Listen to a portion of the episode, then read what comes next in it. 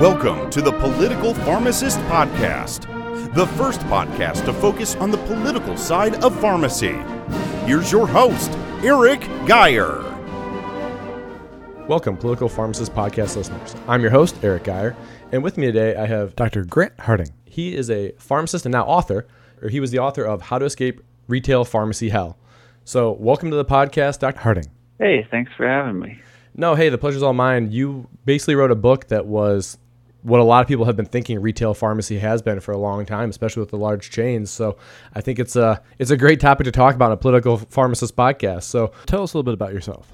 I saw myself growing from someone who wanted to just kind of follow rules and collect paychecks into someone who wanted to be more char- in charge of my career and my destiny. Um, I felt like I was becoming the proverbial cog in the machine, and I absolutely hated the people running the machine.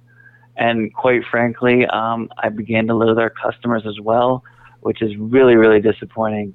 The very people who I so desperately wanted to help would turn on me in a moment's notice the minute their insurance stopped paying for something or they lost their medication.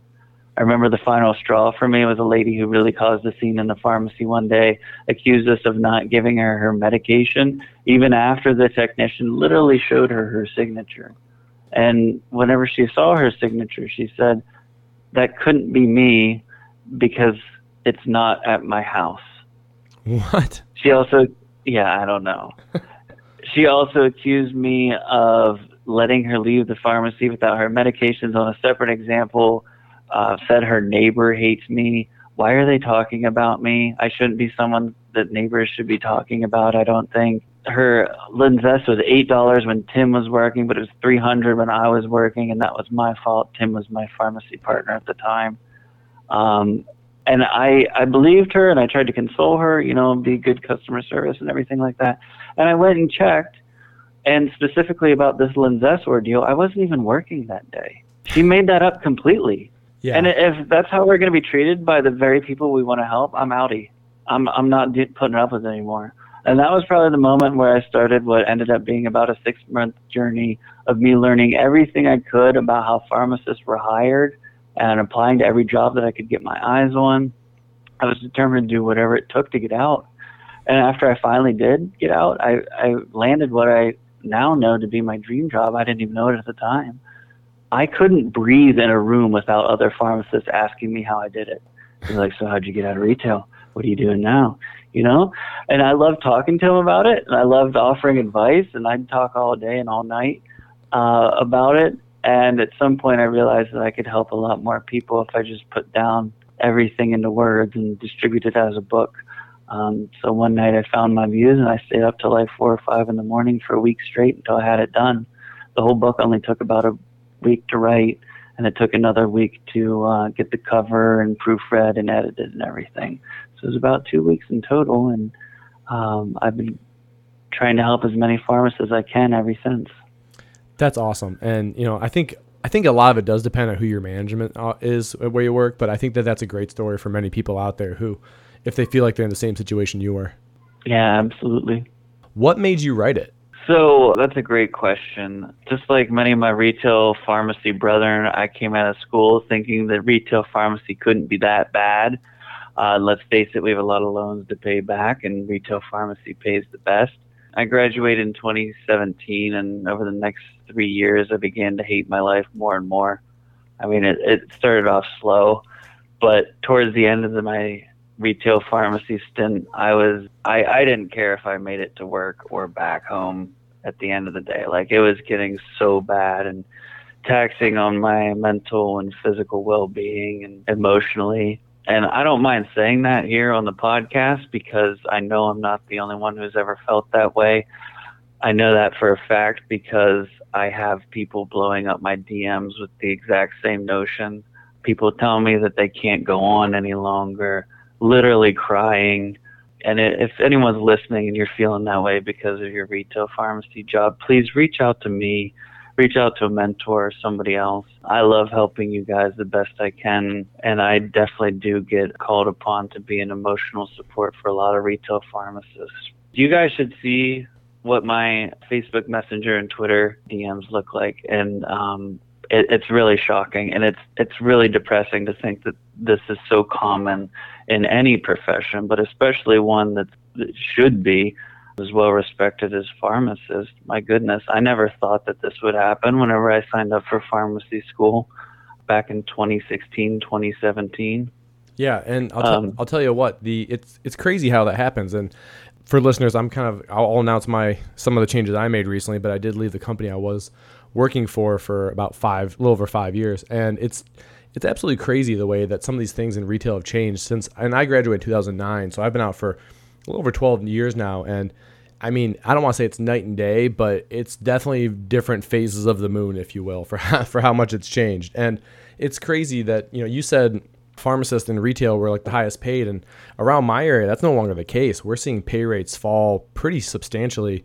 In fact, I know um, Walgreens was paying around forty-four dollars an hour and having a hard time even hiring people because that rate was so low given the student loan debts, everything you have to do, the pandemic, the demands of the job, when Uh, some of the chains across the street were paying more and upwards of seven dollars, eight dollars an hour more, which was actually still less than what some of the hospitals were paying. So we're seeing that fall off a cliff in large part due to some of the other issues and payment structures that are in pharmacy. But I think that's pretty interesting that, you know, that's kind of, me and you have a similar way to start this. And now we here we are at different stages of our life or our career.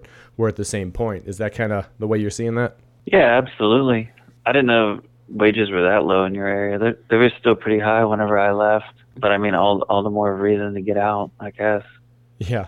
So we wanted to really kind of dive into here some of the, the main issues when it comes to retailer community pharmacy here. And we kind of each made a list of some of what our top three is. So what do you think is kind of like your number one issue there, Grant, that you wanted to kind of bring up to fix or help, you know, discuss retail pharmacy? So in my book, I actually identified eight issues. Part of my book is a step-by-step guide on how to actually get out of retail pharmacy.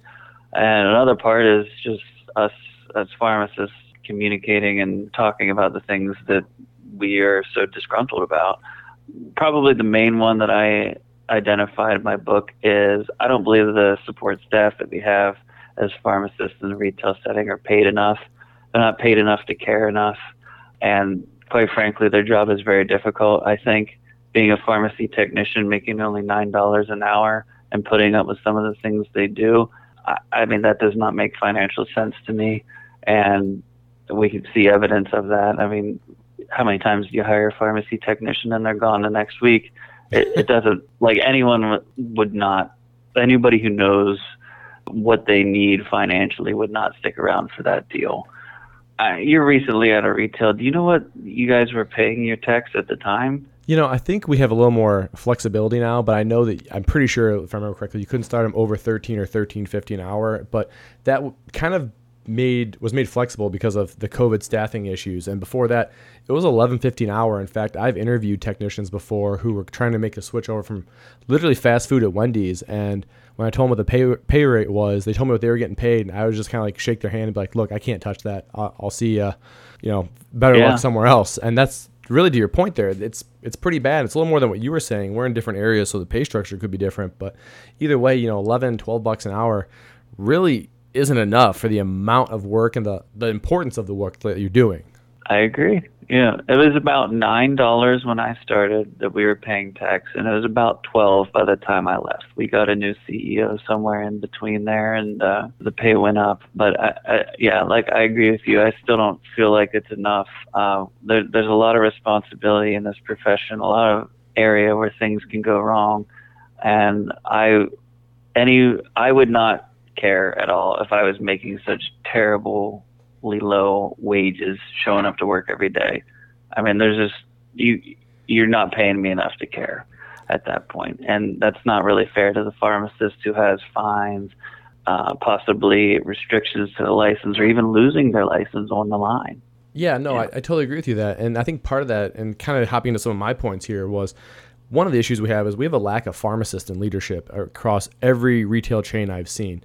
I know C V S had a, a pharmacist as their C E O, and then they've switched that obviously to uh, someone who is not a pharmacist. But in almost all the chains I've seen, the people who are overseeing and managing the pharmacists or the pharmacy managers, they're not pharmacists. And so, like, you know, they're missing that legal knowledge, that clinical knowledge, knowing kind of what it's like to have someone's life in your hands when you're having to make a decision on something and hoping that, you know, maybe there's a Q T prolongation question that pops up all the time now.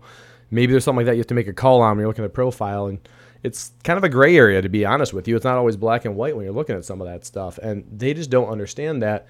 And so, you know, they don't really, I don't think they know what that is when you're, what you have to deal with every day when you're looking at that stuff. And they're just like, cut staffing, you can do this quicker, go through the D U Rs faster, things like that. And I know in my area, they've even, some of the people who weren't pharmacists hired people from abroad who were coming from Syria and Serbia to kind of come work in the stores. And not only were there language barriers, but they didn't know any of the laws or even know half the clinical stuff. Some of the drugs names they didn't even know because it was a different country. Have you ever seen that one? No, I haven't. I worked in a very rural town. Most of the folks, myself included, were born and raised there. We did not get a whole lot of international pharmacists. Gotcha. But yeah, you had a few more issues too that you were talking about here. You want to elaborate on those? Sure, yeah. So additionally, drug prices, they're just made up numbers, I've decided. Uh, there's no rhyme or reason other than pharmacy or uh, pharmaceutical companies will just charge whatever they think they can extort a third par- party payer for. And that headache trickles down from them to the pharmacist and onto the customer and the patient. I, I don't know how many times I've I've been in this situation where some, you know, brand name insulin gets lost. And of course, that's our fault for some reason. Uh, that's the pharmacist's fault. And what do you do there? You you can't give them a three hundred dollars insulin pen. The insurance isn't going to pay for anything. I mean, sometimes they will, but let's face it, that's a lot of headache and it's not going to be timely. But in my experience, they normally don't pay for a replacement for something like that. I mean, I guess you really your only option is they could pay cash or switch the product. And that's not some that's not a situation that we should be in. We shouldn't have to fight fake numbers for patient care. And and that's just my opinion. And then whenever you throw in, you know, wholesale acquisition cost, average wholesale price, my goodness, does anyone know what the price of a drug is anymore? I mean, I guess some in, independent pharmacies could probably nail it down to, you know, within a couple cents here and there. There's not enough transparency for us to do our job correctly. I don't believe so.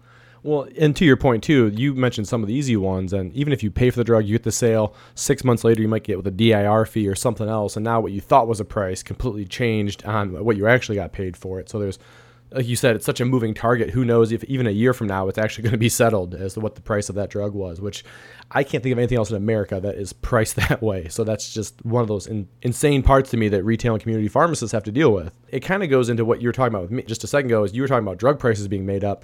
Look at how many times that in retail, I know you had to deal with this too, that metrics are kind of being pushed over actual patient care or spending time with people, right? Like it'll be like, how quick did you answer the phone, or how quick did this go through? Did you complete this many calls? When really it shouldn't be about the number of calls, it should be about the quality of the calls, like, right? If you were actually having time to make good interactions with them, not, all right, are you taking it? Do you have any questions? Bye. And that's a whole other thing that gets made up in the metrics and the reimbursement scheme. And I'm sure you had to deal with that where you worked. Oh, absolutely. Uh, I would say if most days we just felt like telemarketers, we didn't feel like pharmacists. You know, I, I've I said that one time to a D M, and they didn't like the way that I phrased that, but I don't think they argued with it very much either. There was a couple other things that we want to hit on here, but you had talked about some of the laws that don't really make a lot of sense. Can you give some examples of that? Oh, my goodness. I could write a book on this. Maybe that's um, your second book. Yeah, it could be. So uh, some of my favorites are... in Pennsylvania, we had um, limits to what nursing midwives could prescribe um, as far as C twos are concerned. I believe it was a seventy, seventy-two hour supply, I believe. But I live very close to the Maryland border. I have no idea what their laws are there. Women would go to Maryland for care and then bring back a prescription that would be more than the seventy-two hour supply of a Schedule two drug written by a nursing midwife. What do you do there? Do you knock it down to seventy-two hours? Do you honor the prescription in full? Do you have to deny it outright? What all can we change on a C two prescription? All of these things are um, not clarified in the Pennsylvania Pharmacy Code. And if you ask for clarification, they'll ignore you. There's like no back and forth, no communication, it doesn't feel like anyway, um, from pharmacists and the pharmacy board. Some pharmacists may be scared or afraid or have angst to do certain things because they don't want to get a fine because they don't know what the board is going to, if they're going to give out any sort of penalty or not. There's just so much uncertainty, and I don't like how that, that cloud of uncertainty kind of follows around our profession. I could go on and on. Do you, do you know what the um, day supply limit for an emergency verbal C two prescription is? At least in Pennsylvania. I, I don't. I would assume it's the same in Ohio. I believe it's federal. Do you know off the top of your I head? Think it's seventy, I think it's seventy-two hours as long as you get the prescription back. But it's one of those things that with COVID, it became this complete like Plinko system of if this, it moves here, this, it moves here. So honestly, it, it's a good call out there. I can't give you a one hundred percent positive, I'm certain answer. I know outside of COVID, because you're right, that, that complicates things, and maybe that's the only excusable complication that we have of our laws at this time. But in Pennsylvania, there is no limit. As hmm. long as the emergency lasts, which could be a year, it could be a week, that's completely legal. They could call in a verbal emergency C two prescription for a year if the person's going to leave on a plane tomorrow and be gone for a year. That was a Uh, that's a common test question we see sometimes uh, when folks are preparing for their M P J E. That's kind of ridiculous, in my opinion, in so many ways, because I that's that's one I haven't really I've had it come up, and I'll be honest with you too, and it's not just me. I, I'm probably a little more liberal with kind of trying to take care of people than some other pharmacists I know are, but it tends to be something like you said we go super conservative on, because so many times it's not the pharmacy or the higher ups that get in trouble for that and not making it clear. It comes back to us. Like, you know, we lose the pharmacist license, not the pharmacy's license. And so that's a whole nother talking point there. But I think that's a, that's a great call out when you talk about some of the things being confusing. So now I don't want to make this all negative and beating up on stuff. I want to try and make some solutions here. So I'll share what I think is a good one, and then we'll kind of go back to you and we'll bounce these off each other a little bit. But some solutions I see to this are making a pharmacist the only person who is allowed to manage pharmacists. So if you have someone who's like a district manager who has to oversee pharmacy managers, they have to be a licensed pharmacist in that state and legally responsible for any errors that happen under them as well, since they have direct management and staffing responsibilities. What do you think of that? And what are some other reasons or other ideas you have for fixing this? Oh, I love it. We need to keep pharmacists in the profession, not keep them out of it. Like, it makes no sense to me to have somebody who has never set foot in a pharmacy in their life try to tell pharmacists how to take care of their patients. Yeah. I, I couldn't say that better. The only thing that maybe I wouldn't be too happy about would be if I was a pharmacy manager and I was one hundred percent responsible of what another pharmacist did. But I would, I would totally see that there would be a, at least some amount of responsibility. Yes. Because at the end of the day, they're their own autonomous professional. But we definitely need more pharmacists having skin in the game. Like, it, it just makes no sense to me to have someone else try to tell us how to do our job. Yeah, and you had a lot of good ideas too when we were kind of spitballing before this. So what are what are a couple of your ideas that would help fix some of these situations, and maybe if there's a story with them?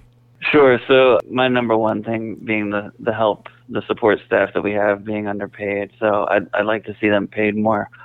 I mean, if you go from the pharmacist up, shaving a couple of dollars off the rate, and I'm talking like D Ms and S or whatever your company calls it, district yeah. regional managers, all the way up to the top, my goodness, you could easily fund this. I would think so.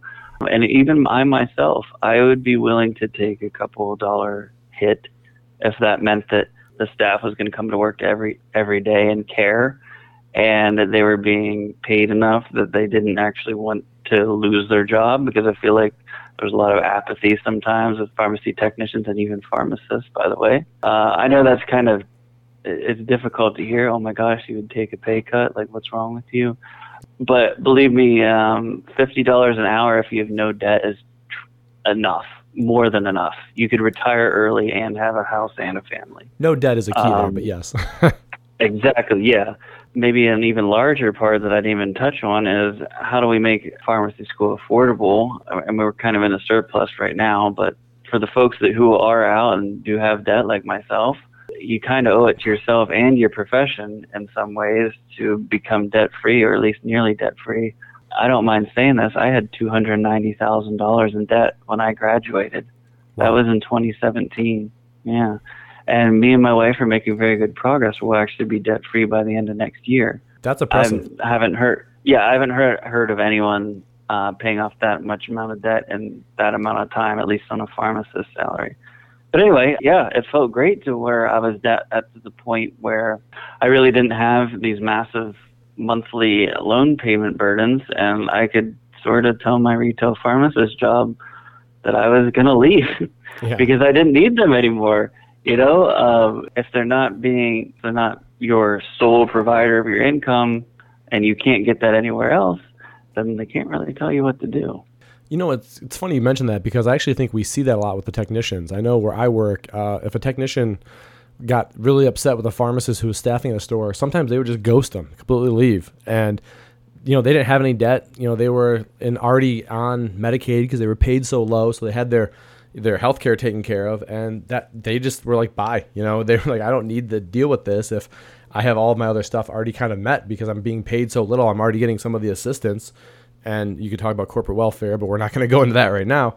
But, you know, and so many times you can't even afford a fire attack, who is terrible, because you will then just be ultimately screwing yourself in the back end, because you have no one to backfill their shoes, or it's going to take you six weeks plus training to even get someone onboarded. And it's really just a mess, which is why you really want to take care of your people. And like you said, if you have to pay them a couple bucks more, but you don't have to have the turnover and the headaches and the lose people because of the long lines and the customer service issues, to me, that just that pays for itself. Like, why are we fighting this? It just seems like the dumbest fight from a business sense. Yeah, it doesn't make sense to me.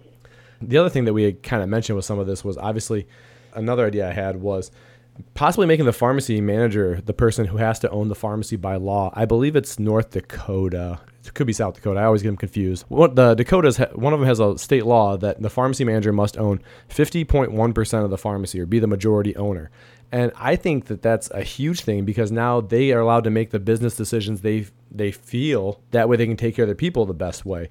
And that would solve a lot of the issues too, because, you know, you could, the chains would essentially be like a franchise of some sort, and the pharmacist might own the pharmacy and the chain might own the front of the store. But you have a way then of the pharmacist truly owning the profession and truly owning what happens in there.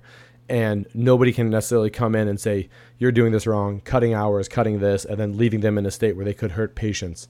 Absolutely. It's funny that you mentioned the Dakotas. I always get them confused as well. I think they might have some of the best pharmacy laws. The one of them them has a rule where you can't have a chain pharmacy in there in in the state. I think that's great as well. So what was your what was your next idea to help kind of fix some of these issues? I'd like to see pharmacists more involved in drug selection, specifically dosage forms.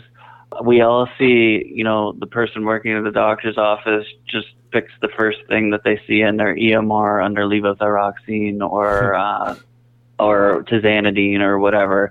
We get a prescription for something dumb, but we don't have the time or the means to reach out to the doctors, so we bill the insurance, and if it's paid for, we order it for the next day, and that's that. That's very wasteful. We could be utilized as a profession so much better to help reduce those healthcare costs. When drug companies want to play games with their, air quotes, unique dosage form that they charge an arm and a leg for, like Duexis and like things of that nature, we can put our foot down and say, no, this is dumb. Nobody should be paying for this, especially this person's insurance, or if they don't have insurance, that person. This is something that I do now in my current job. I, I got a call from a nurse one time that was dead set on moxifloxacin eye drops for someone. There was no reason for it.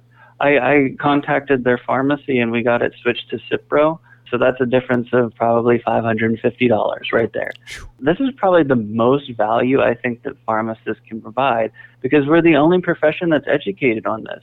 I don't know a nurse or a doctor or anyone who could tell me the differences between uh, bupropion formulations or Depakote or, uh, I don't know, any random cream that doesn't make sense. You know, they don't know the differences between these things. We're the only ones who do, and we need to be utilized to help uh, make better financial decisions, I think.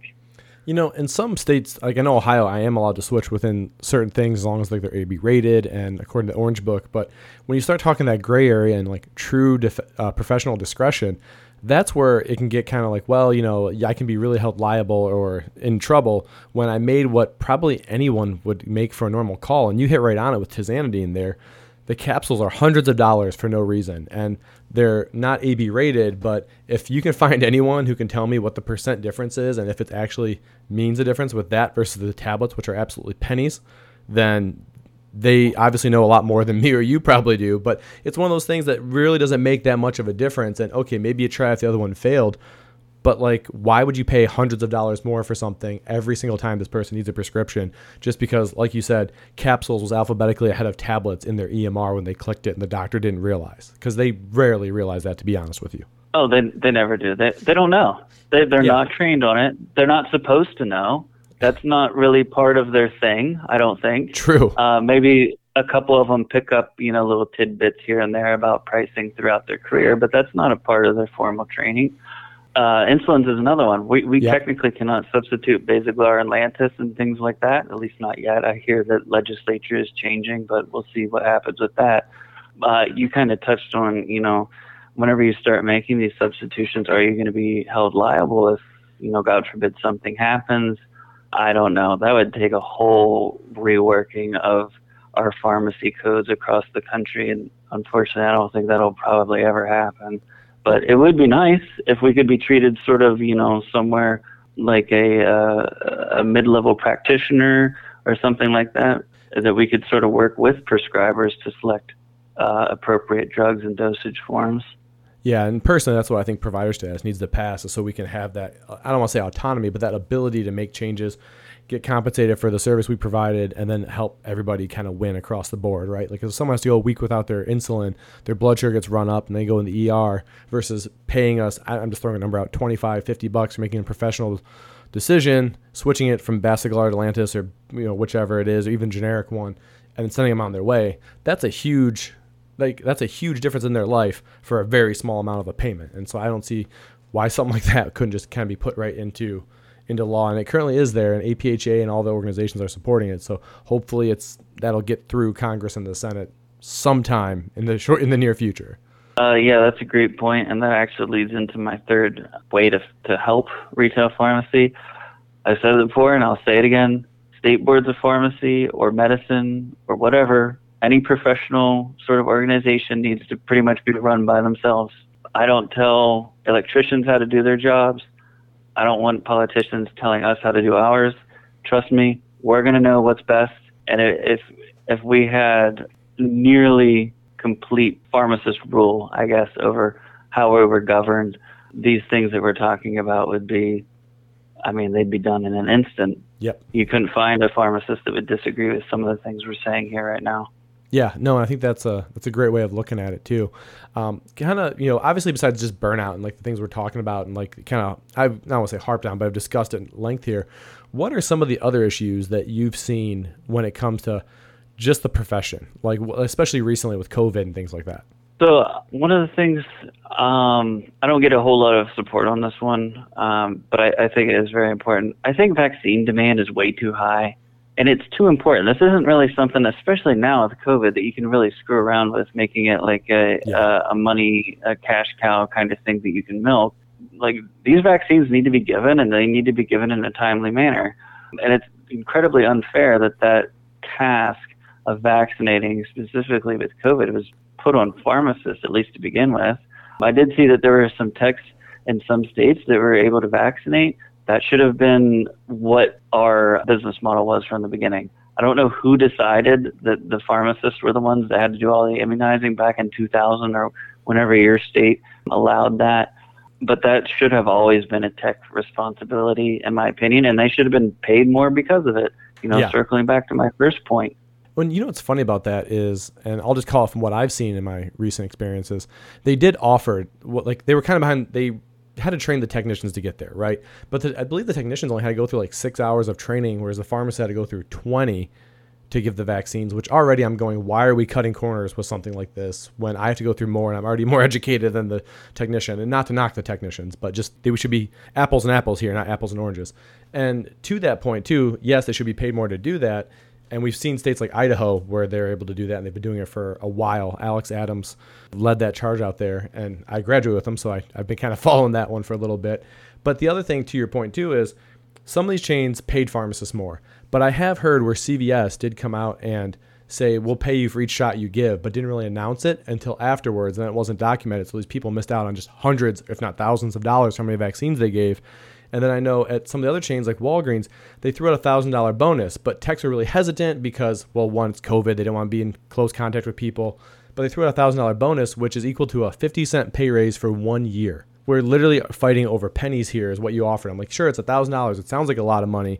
But when you look at it, it was a one-time bonus, and there wasn't like a permanent pay bump for doing that, even though you can now use them to do that in perpetuity once they're trained for the remainder of at least COVID and possibly more, depending on what laws states pass. And I think that kind of goes back to your earlier point of support staff. Why are they treated so poorly? Not just by pharmacists. Some pharmacists are bad, but I think most of us do respect them. But by the higher-ups. They're just treated like they're disposable, literally like fast food workers. And I think that's a, a huge issue. And, you know, it's uh, it always kind of was interesting to me that people can walk right up to us and talk to us. And we're one of the only, if not the only, healthcare professional that happens to in our daily workplace setting, not just out in the streets when people know us. That doesn't fit our mold anymore. Yeah, absolutely. I just wanted to touch on one thing there. I think I would imagine, I'm just guessing here, the technician training was quicker because I, I don't think a technician should be using clinical knowledge to determine which vaccines a person needs and to keep it safe and stuff. All they need to know how to do is to put the needle in the arm. Definitely still need a pharmacist there to supervise them. I do yes. not think that uh, technicians should ever be taking care of both aspects of the vaccine administration on their own. Definitely need a pharmacist there, yeah. Vaccine schedules and allergies and stuff like that. But yes, you, you said another thing, which is something else that I, I commonly gripe about. Where else can someone just walk into your office and start talking to you or ask you where the bathroom is whenever you're trying to work? Like, I, I love the idea of being accessible and being helpful to patients and customers. But what I would love even more is if we had enough staff to actually do that, instead of just cramming, you know, pharmacists with questions whenever they're trying to um, potentially counsel somebody else or fill prescriptions or give vaccines. I, I really don't like that. I, I think that kind of nineteen forties mentality needs to sort of maybe dissipate a little bit, either that or, or get more staffing, but we know that'll never happen. It's funny, too, because you mentioned, like, we're living in the nineteen forties, like, soda fountain age, if you will, of people can walk right up and be, you know, boy howdy with us when I start talking, which I, I really don't mind that a whole lot, but it can get annoying when you've got people almost slave-driving metrics at you and, like, just forcing you to hit other things. And they're like, well, how come people aren't happy when they come in your store? You're like, maybe because I'm never off the phone because I'm making phone calls. Like, how is this one of those things you don't understand? Like, why is this, why is this so complicated? When you walk in, you see me on the phone, like, they see the same thing, you know, like, that just, that always blows my mind. So, but hey, before we get going too far on, on some of these gripes and things like that, I do want to make sure people can find you. So where are some ways that they can find you as far as like the book and reach out to you if they do want to find you? Oh, great. So there's quite a few different ways. On Facebook, I have a page where I myself and other pharmacists, the intention is to help each other, you know, with interview questions or maybe just even showing job listings to each other and to help and support. And I'm very active in that group, and you can reach me there. Uh, it's called Escaping Retail Pharmacy. You just have to search for it on Facebook. Additionally, my official author profile is at Grant Harding on Facebook, uh, Twitter at Grant underscore Harding, and Instagram Grant Harding with a space between the two words there. Uh, and I'm I'm always open for D Ms or questions. Honestly, I'm, my biggest priority is you, the reader and the listener, or even if you didn't, haven't even bought the book, I don't really care. My my goal is to help as many pharmacists as I can. Please reach out to me, even if it's just like an emotional thing, like we talked about earlier. Um, I'm definitely here for you guys. Yeah, and for listeners too, the ebook is five dollars and ninety-nine cents and the paperback is sixteen ninety-nine. So these aren't terribly expensive, and it should be a good read. And if nothing else, it could be a little cathartic for those of us who who were in retail. So I think that's something to could maybe commiserate a little bit with you here.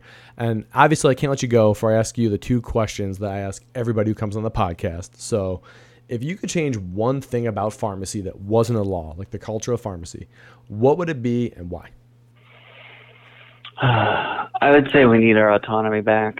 I, I I use this term probably incorrectly, but I feel like we get Stockholm syndromed a little bit into doing whatever our business expert D M says. You know, we're shackled by loans, uh, and we we sort of kind of get I, I struggle to say this because there's much more serious uh, situations where this term could be used, but we kind of get a little bit mentally abused in a way. And it's really unsafe for us as a profession to be held uh, to these metrics and to this incredibly large imbalance of power uh, for our profession. And in my opinion, this all starts with personal finance. If you don't have debt, you can do whatever you want.